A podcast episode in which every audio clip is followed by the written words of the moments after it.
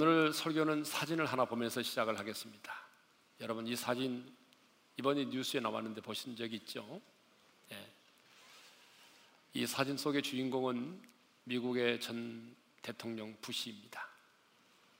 아, 89살의 나이에 아, 머리를 삭발한 채 백혈병 치료로 머리카락이 모두 빠져버린 한 아기를 안고 환하게 웃고 있습니다.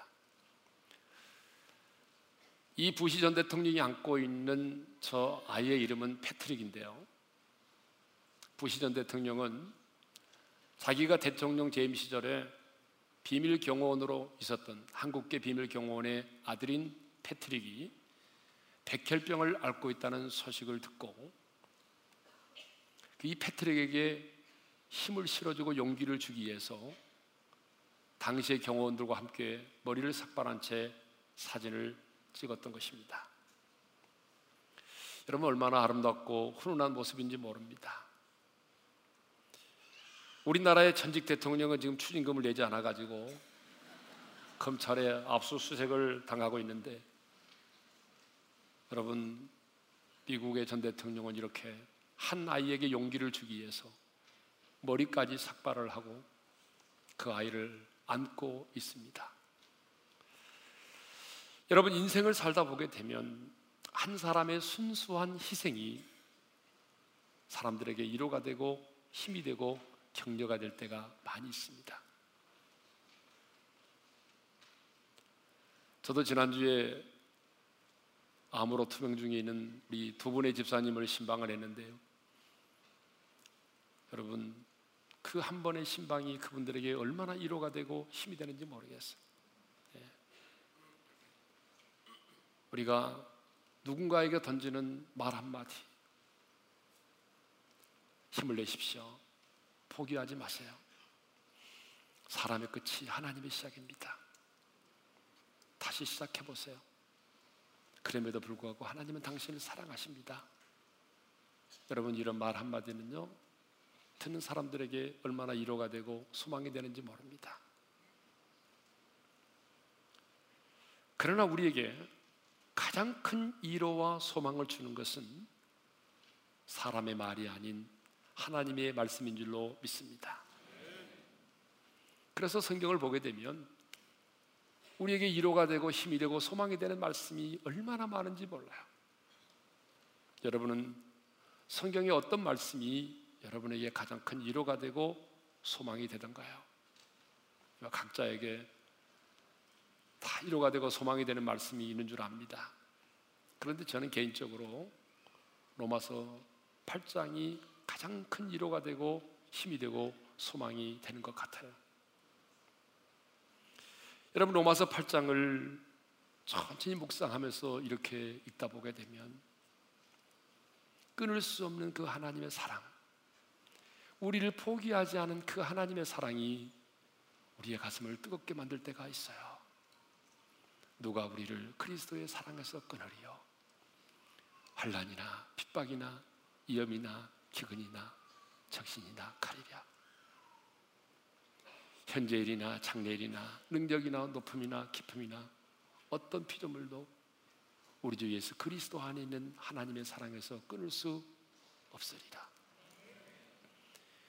포기하지 않으시는 하나님의 사랑, 끊을 수 없는 하나님의 사랑을 묵상하면 여러분 가슴이 뜨거워지고 힘이 나고 용기가 납니다. 특별히 로마서 8장 가운데 26절부터 28절까지의 말씀은 여러분 얼마나 우리에게 힘이 되고 위로가 되고 소망이 되는 말씀인지 모릅니다. 그래서 저는 이제 오늘과 다음 주일에 이 로마서 8장 26절부터 28절을 두 번에 걸쳐서 묵상하면서 함께 은혜를 받고자 합니다. 자, 먼저 오늘 본문은 우리 자신의 연약함에 대하여 말씀을 하고 있습니다. 26절 상반절을 우리 한번 읽겠습니다. 다 같이요.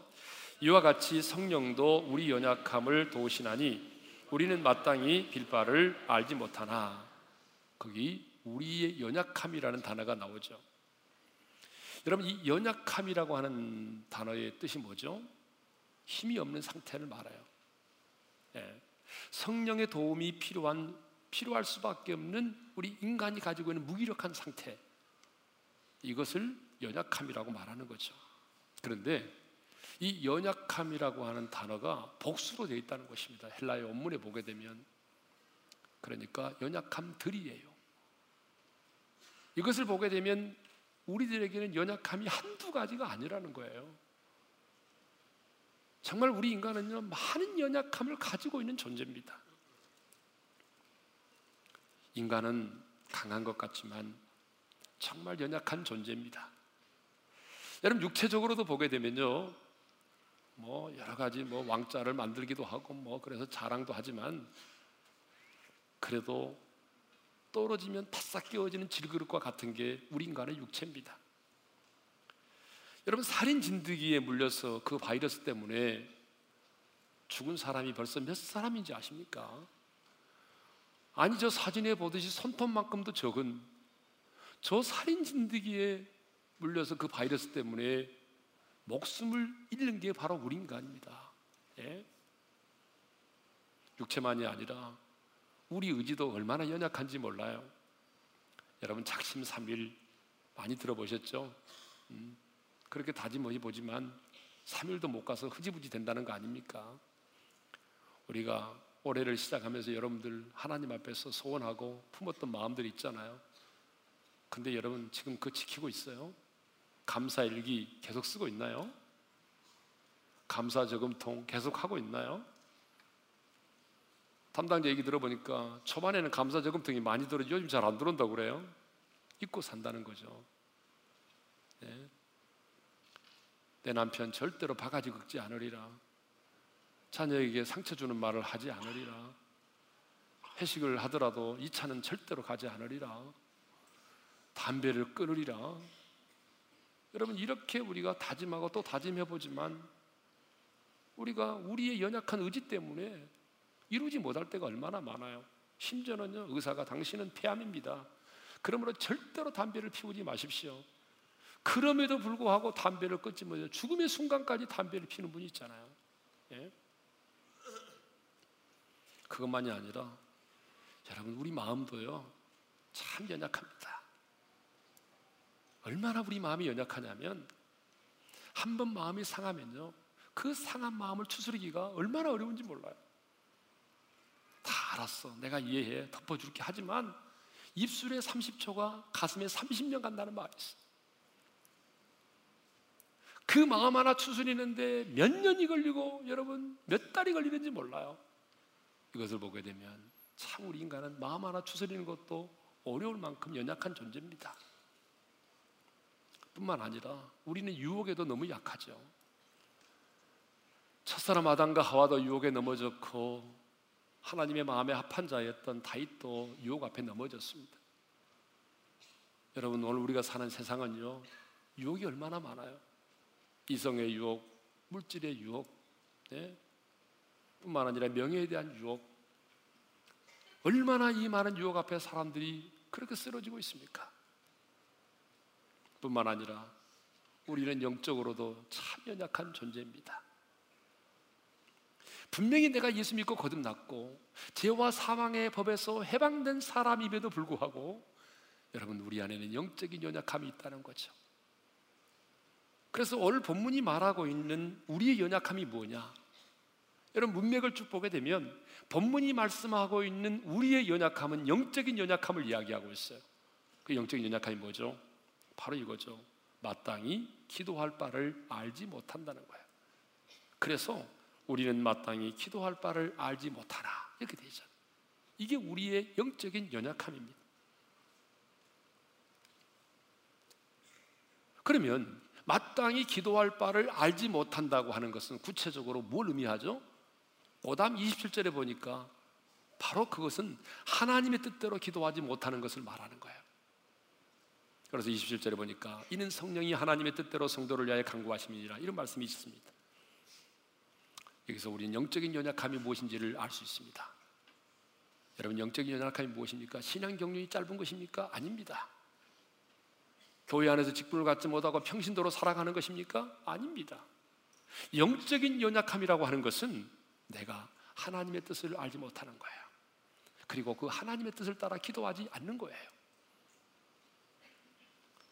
마태복음 20장을 보게 되면 야고보와 요한의 어머니가 두 아들을 데리고 예수님께 와서 이렇게 요구를 합니다. 우리 마태복음 20장 21절 우리 어머니들만 우리 어머니들이 이런 걸 잘하니까 어머니들만 읽겠습니다. 시작. 나의 이 두 아들을 주의 나라에서 하나는 주의 우편에 하나는 주의 좌편에 앉게 명하소서. 성경에도 치맛바람이 있었어. 두 아들을 데리고 와가지고 하나는 우편에 하나는 좌편에 앉게 해달라는 거죠. 자리를 부탁한 거예요. 그때 예수님께서 뭐라고 말씀하시냐면 이렇게 말씀하십니다. 다 같이요. 시작. 예수께서 대답하여 이르시되 너희는 너희가 구하는 것을 알지 못하는도다. 너희가 구하는 것을 지금 알지 못하고 있다라고 말씀을 하신 것입니다. 그러면 사도 바울은 우리의 연약함을 이야기하면서 왜 기도를 언급하고 있을까요? 이것이 궁금하잖아요. 여러분 영적인 연약함이 뭐 한두 가지입니까 우리가? 그런데 왜 바울은 우리의 지금 연약함을 이야기하면서 왜 기도를 언급하냐 그 말이에요. 그것은 우리가 약할 때 가장 많이 영향을 받는 것이 바로 기도이기 때문에 그렇습니다. 그렇습니다. 여러분 육신적으로 연약하다든지 내가 영적으로 연약해진다든지 내가 정신적으로 연약해진다든지 이렇게 우리가 연약해지면 가장 직접적으로 영향을 받는 것이 바로 기도입니다. 우리의 모든 연약은 기도를 공격합니다. 우리의 모든 연약은 기도를 방해합니다. 여러분, 우리가 이 모든 것을 경험하고 있잖아요. 여러분, 기분 나쁘면 기도 잘 돼요? 그런 분은 정말 대단한 분이죠. 어. 나는 열받아도 기도 잘 된다. 예? 그런 분이 있어요? 혹시 우리 중에 나는 열을 받으면 받을수록 나는 기도가 더 잘 된다. 그런 분 계세요? 예? 여러분 부부싸움을 하고 나면 기도가 잘 돼요? 부부싸움 하고 나면 그 여러분 기도의 줄을 잡기까지가 얼마나 어려운지 아세요? 예? 여러분 세상에 향락에 조금만 치하에 있어도 영혼이 캄캄해지고 기도의 줄이 잡히지 않아요. 여러분 요즘 젊은이들이 야동을 많이 본다는데 야동을 밤새도록 야동을 보고 새벽기도 나오니까 기도가 잘 돼요? 그냥 환상이 착 보이는 겁니까? 기도가 안 돼요. 이것을 보게 되면 참 우리는 연약한 존재입니다. 질병에도 약하고요. 의지적으로도 약하고요. 유혹에도 약하고요. 마음에도 약하고요. 돈에도 약하고요. 분위기에도 약하고요. 우리 안에는 재성 때문에 마땅히 기도할 바를 알지 못하는 영적인 연약함을 가진 존재들입니다. 그런데 성령님은 우리의 연약함을 아십니다. 내 마음이 얼마나 쉽게 무너지는지, 여러분, 내 의지가 얼마나 약하여 쉽게 무너지는지, 내가 영적으로 얼마나 연약한 존재인지 주님은 아십니다. 그래서 성령님은 우리 안에 찾아오셔서 우리 안에 거처를 정하시고 우리 안에 계시는 것입니다. 만일 우리 안에 성령님이 계시지 않는다면 저와 여러분은요 교회 안에서 아무리 직분을 가지고 있고 교회를 오래 다녔을지라도 그 사람은 여러분 교인이지 그리스도인이 아닙니다. 그래서 바울은 로마서 8장 9절에서 이렇게 말하고 있어요. 다 같이 읽겠습니다. 시작. 누구든지 그리스도의 영이 없으면 그리스도의 사람이 아니라 그러니까 우리 안에 성령이 계시지 않으면 그리스도의 영이 없으면 우리는 그리스도인이 아니라는 것이죠. 그런데 예수님은 우리 안에 계신 성령님의 이름을 뭐라고 말씀하시냐면 보혜사라고 말씀을 해주셨어요. 여러분 이 보혜사라고 하는 것은 금은방 이름이 아닙니다. 이 보혜사라고 하는 것은 헬라어로 보게 되면 파라클레토스 그 뜻이 뭐냐 그러면 위로자, 대언자, 돕는 자 그런 말이에요. 그러니까 성령님은 우리를 도와주기 위해서 우리 안에 찾아오셨다 그 말이에요. 성령께서 우리를 도와주기 위해서 우리 가운데 찾아오셨다는 것을 무엇을 전제로 하냐면 우리의 연약함을 아신다는 것을 전제로 하는 것입니다. 내가 얼마나 연약한 존재인지를 내가 아시기 때문에 성령님이 나를 도와주기 위해서 내 안에 찾아오신 것입니다. 우리 모두에게는요, 연약함이 있습니다. 여러분, 내 자신의 연약함을 알아야만이 그 사람이 하나님의 은혜를 구합니다. 하나님의 은혜를 구하는 자가 누구냐면 내 자신의 연약함을 아는 자예요. 여러분의 연약함이 뭐죠? 질병입니까? 재정의 어려움? 아니면 인간관계 아픔? 끊어버리지 못한 내 사람의 습성? 애로움? 낮은 자존감? 이루 헤아릴 수가 많아 수가 없을 정도로 많아요. 그런데 놀라운 사실은 내 성령님께서 내 연약함을 아신다는 거예요. 때로는요, 살을 맞대고 사는 아내도 남편도 내 연약함을 모를 때가 있어요. 그런데 주님은 아십니다.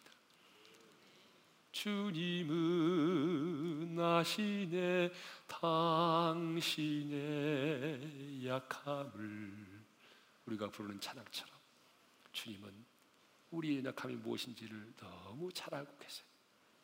그런데 우리 안에 계신 성령님은 우리 연약함을 아는 것으로 끝나지 않습니다. 그래서 방관하지 않으세요. 우리를 도와주세요. 26절 상반절을 다시 한번 읽겠습니다. 다 같이 시작. 이와 같이 성령도 우리 연약함을 도우시나니 예, 성령님은 우리 연약함을 아는 것으로 끝나지 않아요. 우리를 도우신다고 말씀하고 있습니다. 인생을 살다 보게 되면 연약함을 알고는 있지만 도움이 되지 못할 때가 얼마나 많은지 아세요? 이번에 남성연대 대표가 한강에 투신했어요. 왜 정부가 여성단체에만 관심을 갖고 남성에 대해서는 차별하느냐며 1억 원 모금을 위해서 한강에 투신이라는 극단적 퍼포먼스를 했습니다. 그래서 기자들을 이렇게 불러 모아놓고 기자들 앞에서 이 투신하는 퍼포먼스를 했는데 그냥 익사를 하고 말았죠. 이소룡이라는 별명을 가진 만큼 운동도 잘하고 그래서 헤엄쳐 나올 줄 알았는데 결과적으로는 익사처로 발견이 됐습니다. 사람들은 다리에서 내려다만 볼 뿐 누구도 그의 생명을 살리는데 도움이 되지 못했어요. 여러분 인생을 살다 보게 되면 이럴 때가 참 많습니다. 분명히 분명히 약함을 알면서도 내가 도움이 되어 주지 못할 때가 있다는 거야. 특별히 부모된 우리에게는 그런 게 너무 많아요. 아, 여러분 부모된 우리에게는 그것이 얼마나 많은지 모릅니다.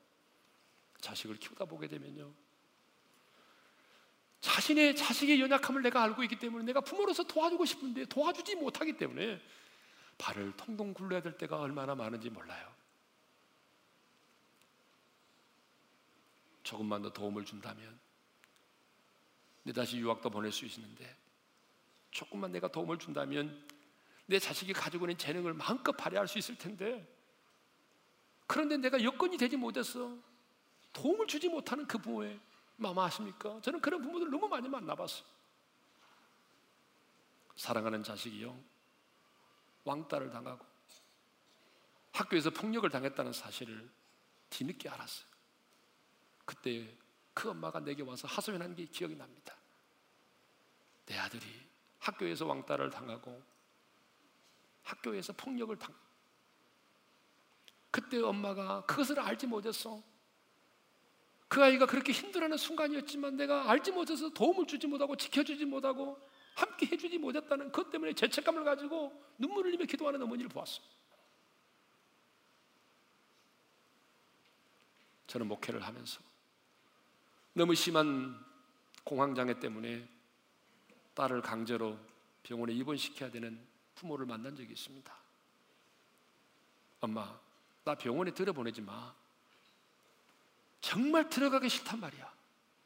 그렇게 예원하는 딸을 억지로 병원에 입원시키며 여러분 뒤돌아서는 어머니의 마음이 얼마나 갈길갈길 찢어졌겠습니까? 우리는 내 자신의 연약함 때문에 아니 재정의 어려움 때문에 자녀에게 도움이 되지 못할 때가 얼마나 많은지 모릅니다. 그러나 우리 안에 찾아오신 성령님은 우리를 도우십니다. 우리가 연약하기 때문에 우리를 도우시려고 찾아오셨습니다. 여러분, 만일 우리가 연약하지 않았다면 왜 성령께서 우리 안에 찾아오셨겠습니까? 여러분, 우리가 인생을 내가 마음먹은 대로 내가 원하는 대로 인생을 살아갈 수 있다면 왜 성령께서 굳이 우리 안에 거처를 정하시고 우리 안에 머물러 계시겠습니까? 그러므로 여러분, 우리는 우리의 연약함을 인하여 탄식할 필요가 없어요. 어쩌면 우리 안에 있는 연약함 때문에 하나님 앞에 감사를 해야 돼요. 바울이 그랬어요. 고린도후서 12장 29절에 보게 되면 바울은 자신의 여러 약한 것들에 대해서 내가 자랑하노라고 그랬어요. 왜? 왜 우리는 우리의 연약함에 대해서 감사해야 될까요?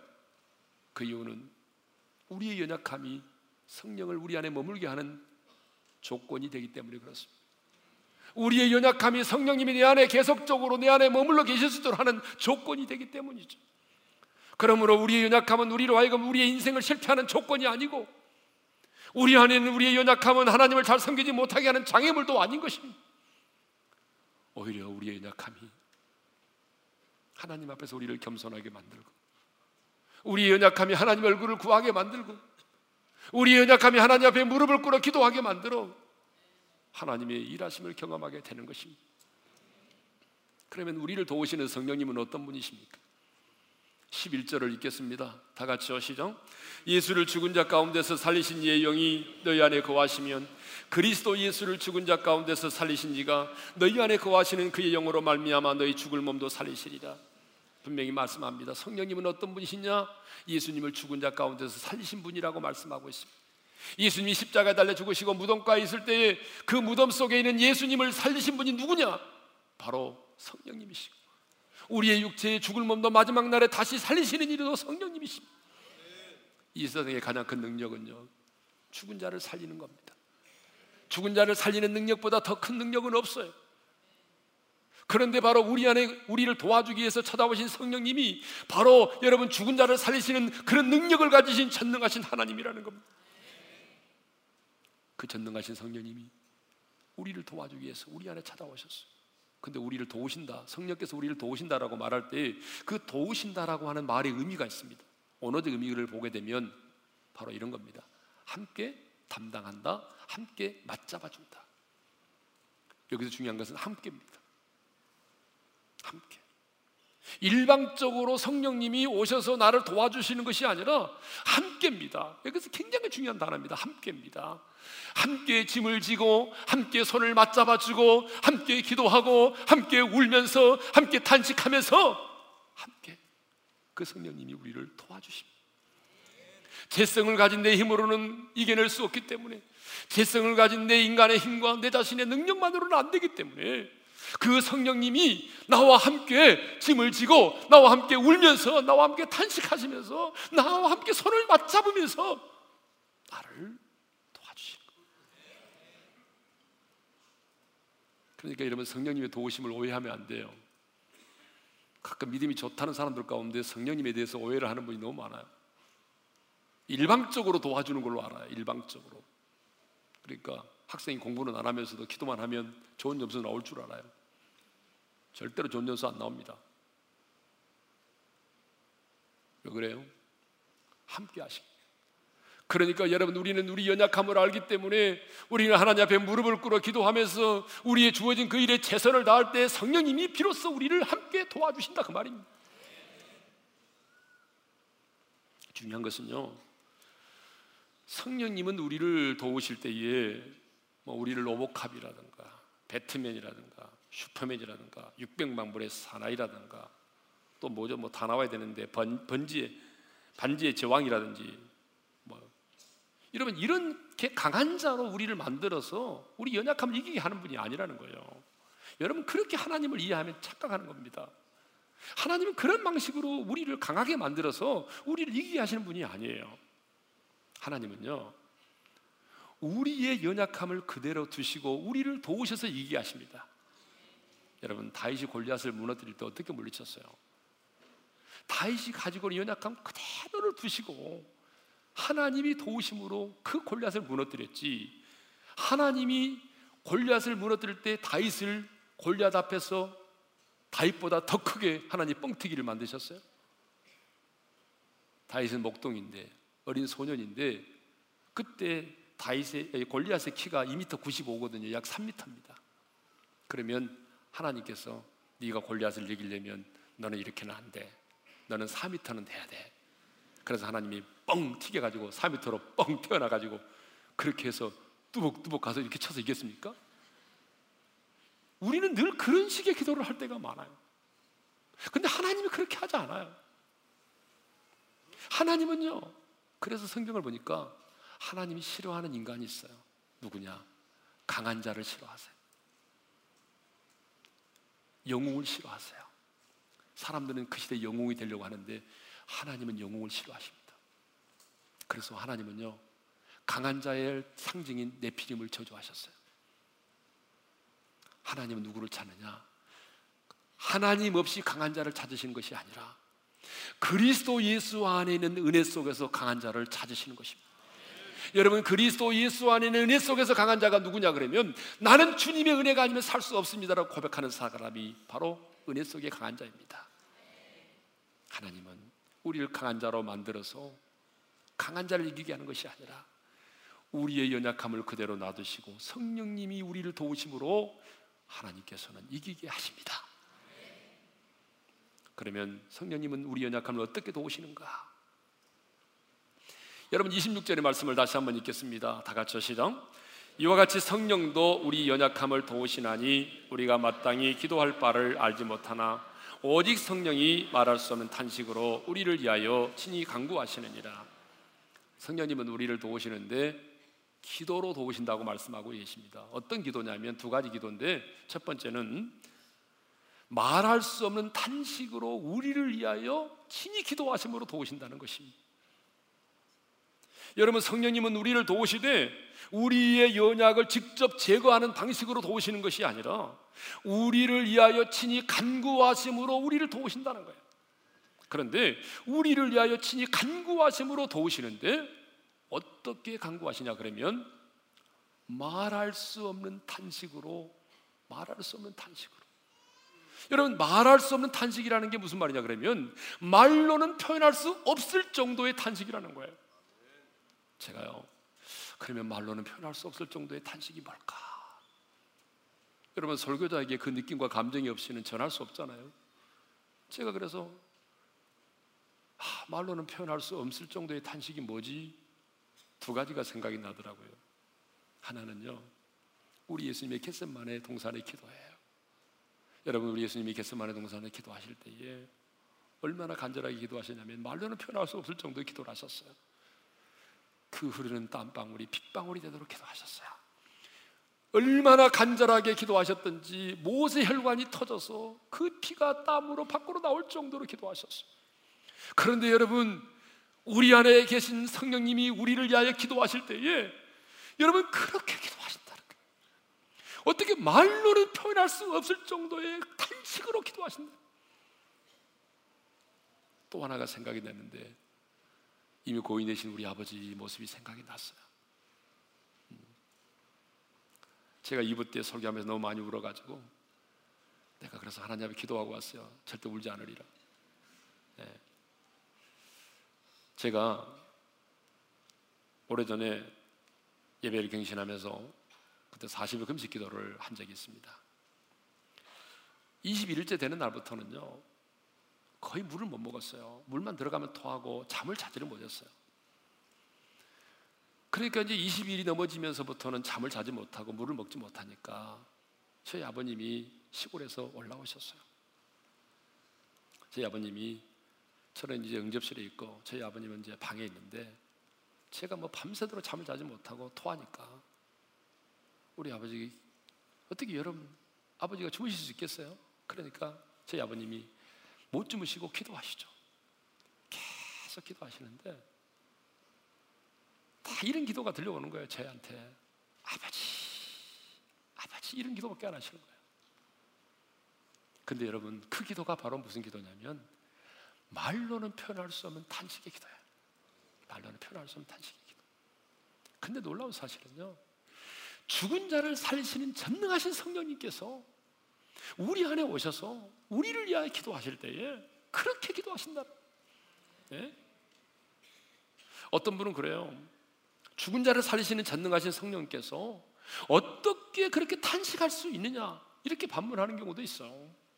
성령께서 탄식하신다면 여러분 그분이 어떻게 우리 인간과 다를 바가 뭐가 있느냐 이렇게 따지는 분들이 있어요. 그러나 이 말씀은 성령 하나님께서 얼마나 우리를 사랑하시며 우리를 인격적으로 대하시는가를 잘 보여줍니다. 여러분 성령께서 우리 안에서 근심하시고 탄식하신다는 것은 그분이 나를 떠나실 수 없다는 가장 확실한 증거입니다. 여러분 한번 생각해 보세요. 그분이 나를 버리시고 떠나실 수 있다면 왜 내 안에서 근심하면서 탄식하면서 계시겠습니까? 그분이 나를 떠나시고 나를 버리실 수가 있다고 한다면 여러분 내가 못된 짓 하고 잘못하고 그럴 때 주님께서 떠나시면 되잖아. 성령님이 떠나시면 되잖아요. 근데 성령님은 나를 버리고 떠나실 수가 없기 때문에 내 안에서 탄식하면서 근심하시며 기도하실 것입니다. 여러분 자식이 잘못된 길을 갈 때에 그 자식의 뒷모습을 바라보는 부모의 마음 아세요? 바로 그런 것처럼 우리가 범죄하고 우리가 하나님의 뜻과는 상관이 없는 것을 구하고 영원한 것보다는 현실적인 것들을 구하고 믿음으로 살지 못하고 현실에 매여 살아갈 때에 여러분 그것을 바라보면 우리 성령님께서 우리 안에서 얼마나 탄식하며 기도하십니까? 뿐만 아니라 우리 안에서 탄식하며 기도하시는 성령님은 내 안에 이 탄식의 영을 회복시켜 주십니다. 그래서 우리 영으로 우리 영으로 탄식하며 기도하게 하실 때가 있어요. 여러분 우리 영이 막 탄식하며 기도할 때 어떤 일이 벌어지냐면 제가 목회하면서 경험한 건데 우리 가슴 속에 쌓여 있는 한들이 다 무너져 내려요. 여러분 우리 마음에 얼마나 많은 한들이 있는지 몰라요. 그런데 그 가슴 속에 응을진 한들이 성령께서 우리 안에서 탄식하며 기도하게 하실 때 여러분 그 마음의 응어리들이 풀어져요. 제가 목회하면서 이렇게 안수 기도를 할 때에 하나님께서 방언의 그 은사가 임하게 하는 것을 정말 많이 봤어요. 막 수천 명 봤어요. 그러면 그렇게 방언의 은사가 임할 때에 가장 먼저 터져 나오는 기도가 있어요. 제일 많이 나오는 기도가 탄식의 기도입니다. 참 이게 점잖하고 성격적으로 조용한 분도요. 그 탄식의 기도를 할 때 보게 되면 얼마나 몸부림치면서 가슴을 치면서 울면서 회개하는지 몰라요. 내가 왜 그럴까 생각해 보니까 내 안에 있는 내 영이 탄식하며 기도하시는 성령님의 그, 그 탄식을 느꼈기 때문에 내 영도 함께 탄식하며 기도하는 것입니다. 이렇게 성령님은 말할 수 없는 탄식으로 우리를 위하여 기도하심으로 도우십니다. 두 번째로는 하나님의 뜻대로 간구하심으로 우리를 도우십니다. 여러분 27절인데요. 다 같이 읽겠습니다. 시작. 마음을 살피시는 이가 성령의 생각을 아시나니 이는 성령이 하나님의 뜻대로 성도를 위하여 간구하심이니라. 우리는 우리 안에 있는 재성 때문에 하나님의 뜻을 알지 못할 때가 있습니다. 그래서 마땅히 기도할 바를 알지 못하고 기도할 때가 많이 있어요. 그러나 우리 안에 계신 성령님은 하나님의 뜻대로 우리를 위해서 기도하십니다. 왜냐하면 성부 하나님과 성령 하나님은 서로의 생각을 너무나 잘 아세요.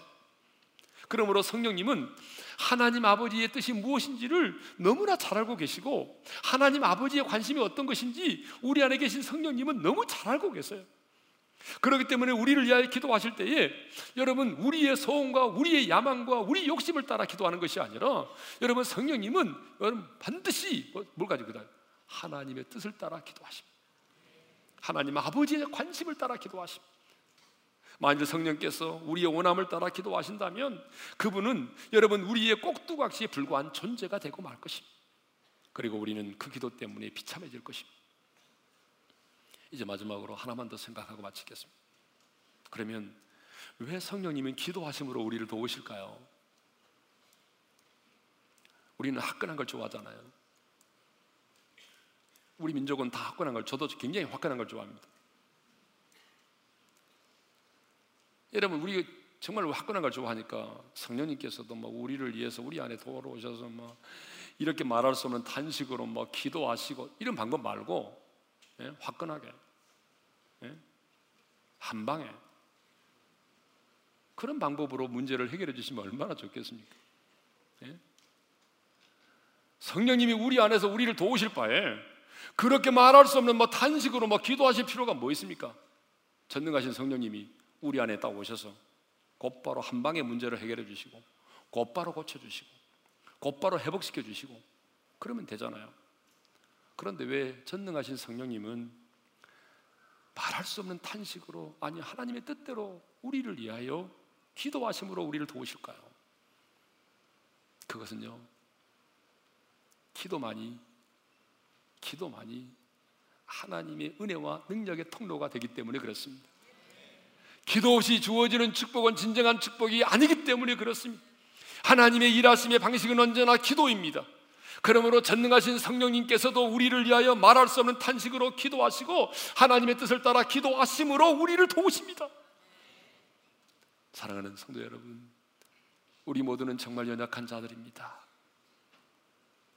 여러분 보기보다도 다 마음이 약하고요, 의지도 약하고요, 유혹에도 약하고요, 질병에도 약한 사람들입니다.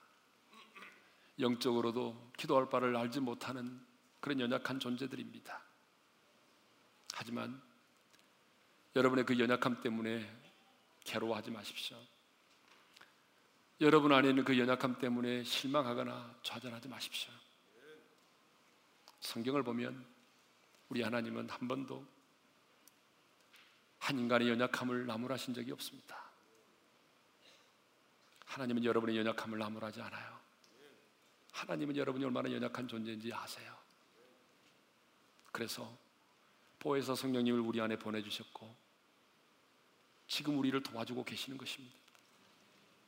성령도 우리 연약함을 도우시나니 할 때 이 도우시나니라는 말을 묵상해 보십시오. 시제가 현재형입니다. 과거가 아닙니다. 도왔다가 아니에요. 도우시나니. 물론 성령님은 과거에도 우리를 도우셨고 미래도 우리를 도우실 것입니다. 그러나 성령님은 지금 우리를 도우십니다. 도우시나니 현재형입니다. 지금 이 순간 성령님은 우리를 도와주십니다. 내가 내 자신의 연약함을 인하여 울며 탄식하며 기도할 때에 여러분 우리 안에 계신 성령님도 함께 울며 함께 탄식하시며 기도하십니다. 내가 괴로워할 때 나보다도 괴로워하시고 나를 위해서 기도하십니다. 전능하신 성령님이 나와 함께 탄식하며 나와 함께 괴로워하며 나와 함께 울면서 여러분 나를 위해 기도해 주신다는 사실. 여러분 이 사실이 믿어진다면요. 이보다 더 큰 축복을 받은 사람이 어디 있겠어요? 이 세상에 누가? 이 세상에 어느 누가? 나처럼 연약하고 허물이 많고 부족하고. 이런 우리를 위해서 말할 수 없는 탄식으로 기도해 줄 수 있겠습니까? 이 세상에 누가 내가 울 때 함께 울어주고 내가 괴로워할 때 함께 괴로워하고 내가 울 때 함께 울면서 내 손을 마주 잡고 나와 함께 기도해 줄 수 있겠습니까? 없어요. 근데 전능하신 성령님께서 우리 연약함을 아시는 성령님이 우리를 도와주기 위해서 우리 안에 오셔서 탄식하면서 말로는 표현할 수 없는 간절함을 가지고 하나님의 뜻을 따라 우리를 기도해 주신다 그 말입니다. 여러분 이 사실이 믿어집니까? 정말 여러분 이 사실이 여러분 가운데 믿어지기를 원합니다. 여러분 이 사실이 믿어진다면 누구도 실망할 수 없어요. 이 사실이 믿어진다면 누구도 인생을 실족할 수 없는 것입니다. 이 사실이 믿어진다면 여러분도 기도에 무릎을 꿇으십시오. 죽은 자를 살리시는 전능하신 성령님도 기도하심으로 우리를 도우시는데 재성을 가지고 있고 온갖 연약함을 가지고 있는 우리가 기도하지 않고 어떻게 이 세상을 살아갈 수 있겠습니까? 내가 나의 연약함을 알기에 나를 도우시는 성령님을 내가 알기에 내가 무릎을 꿇어 기도할 때 나의 연약함을 위해 기도하시는 성령님께서 저와 여러분을 도와주실 줄로 믿습니다. 우리가 잘하는 찬양을 할 텐데요. 이거죠. 당신이 잊어서 기도할 수 없고 눈물이 빗물처럼 흘러내릴 때 여러분 인생을 살다 보게 되면 영육간에 지칠 때가 있습니다. 눈물이 빗물처럼 흘러내릴 때가 있어요. 그러나 주님은 여러분의 약함을 아십니다. 아시는 것으로 끝나지 않으시고 그 성령님이 우리를 위해서 기도하십니다. 우리 그 성령님을 생각하면서 이 시간 이 찬양을 주님께 올려드리기를 원합니다. 당신이 지쳐서 기도할 수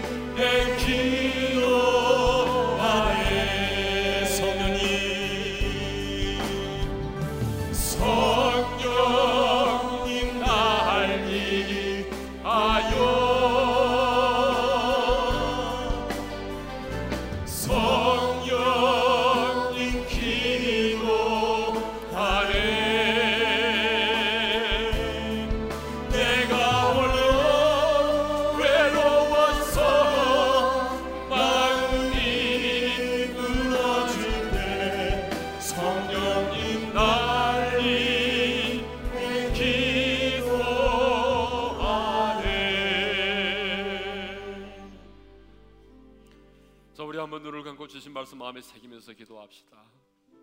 여러분, 우리 모두 한결같이 연약한 사람들입니다. 우리 중에 연약하지 않은 사람 누가 있어요? 육체적으로도 약하고, 질병에도 약하고, 의지도 약하고, 마음도 약하고, 유혹에도 약하고, 영적으로도 기도할 바를 알지 못할 만큼 연약한 존재들입니다. 그런데 주님이 아세요. 여러분이 얼마나 약한 줄 아는 거예요. 근데 아는 것으로 끝나지 않으시고 주님은 그 여러분의 약함을 도와주기 위해서 오늘 우리 안에 오셨어. 얼마나 감사해요. 첫 번째 기도는 내 연약함을 아시기 때문에 나를 도와주기 위해서 내 안에 찾아오신 성령님께 감사의 기도를 드립시다. 두 번째 기도는 성령님 도와주세요. 성령님 나를 도와주세요. 성령님 나를 도와주시면 나 성령의 능력으로 이 고난을 이길 수 있고 아픔도 이길 수 있고 이 성령의 능력으로 승리할 수 있습니다. 성령님 도와주세요. 성령님 도와주세요. 지금 도우시느니라. 도왔다가 아니라 도우시니라. 성령님 지금 나를 도와주십시오. 성령님 나를 지금 도와달라고 우리 두 가지 기도 제목을 가지고 기도할 텐데 하나는 감사의 기도, 두 번째는 성령님 나를 도와달라고 우리 시간 다 같이 주여 한번 지금 함께 부르짖어 기도하며 나가기를 원합니다. 주여 아버지 하나님 감사합니다. 우리에게 말씀을 주셔서 감사합니다. 하나님 감사합니다. 오해사 성령님을 내 안에 보내주셔서 하나님의 나를 도우심을 감사합니다.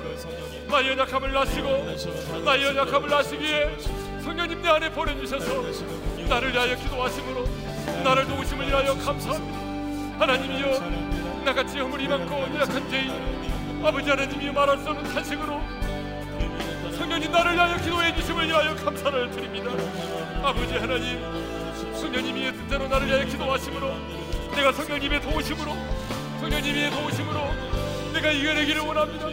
감당하기를 원합니다. 극복하기를 원합니다. 승리하기를 원합니다. 성령님 나를 도와주십시오. 성령님 도와주시면 내가 이길 수 있습니다.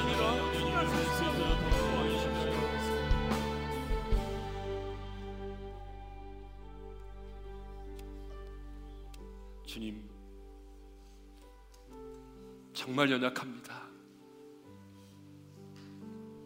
내 연약함을 너무나 잘 아시는 주님. 내 연약함을 아시기에 나를 찾아오셔서 내 안에 거하시며 나를 위하여 기도하심으로 나를 도우시는 성령님 감사합니다. 성령님 도와주십시오. 성령님이 도와주시면 오늘의 고난을 이길 수 있고 이 아픔도 이길 수 있고 지금의 상황을 뛰어넘을 수 있습니다. 성령님